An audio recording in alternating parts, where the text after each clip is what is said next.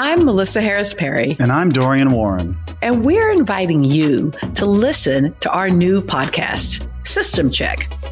With all due respect, phase two, what confusion? We've been in phase two. We will remain in the phase two. The guidelines are very clear. Phase two. I just forgot how much I love watching the call and response of yes. how black people think and are together. Yes. It, whether it's a hero or anti-hero, we look to our comic books and our stories and our fantasy to reflect who we are, and we look for characters that are relatable within windows that we can personally connect to, right? That's why representation is so important. Cancel Bob Woodward. That's right. I said it. Cancel him. Now, I have mixed feelings about cancel culture. I'm done with Bob Woodward. He's canceled.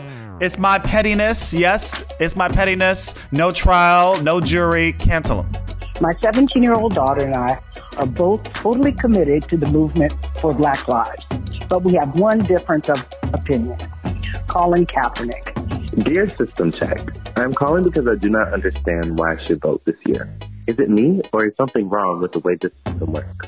Where else in our society do people who grow up disproportionately poor and black get a microphone to speak directly about the communities from which they come? That's always been unique in sports, dating back to Jack Johnson.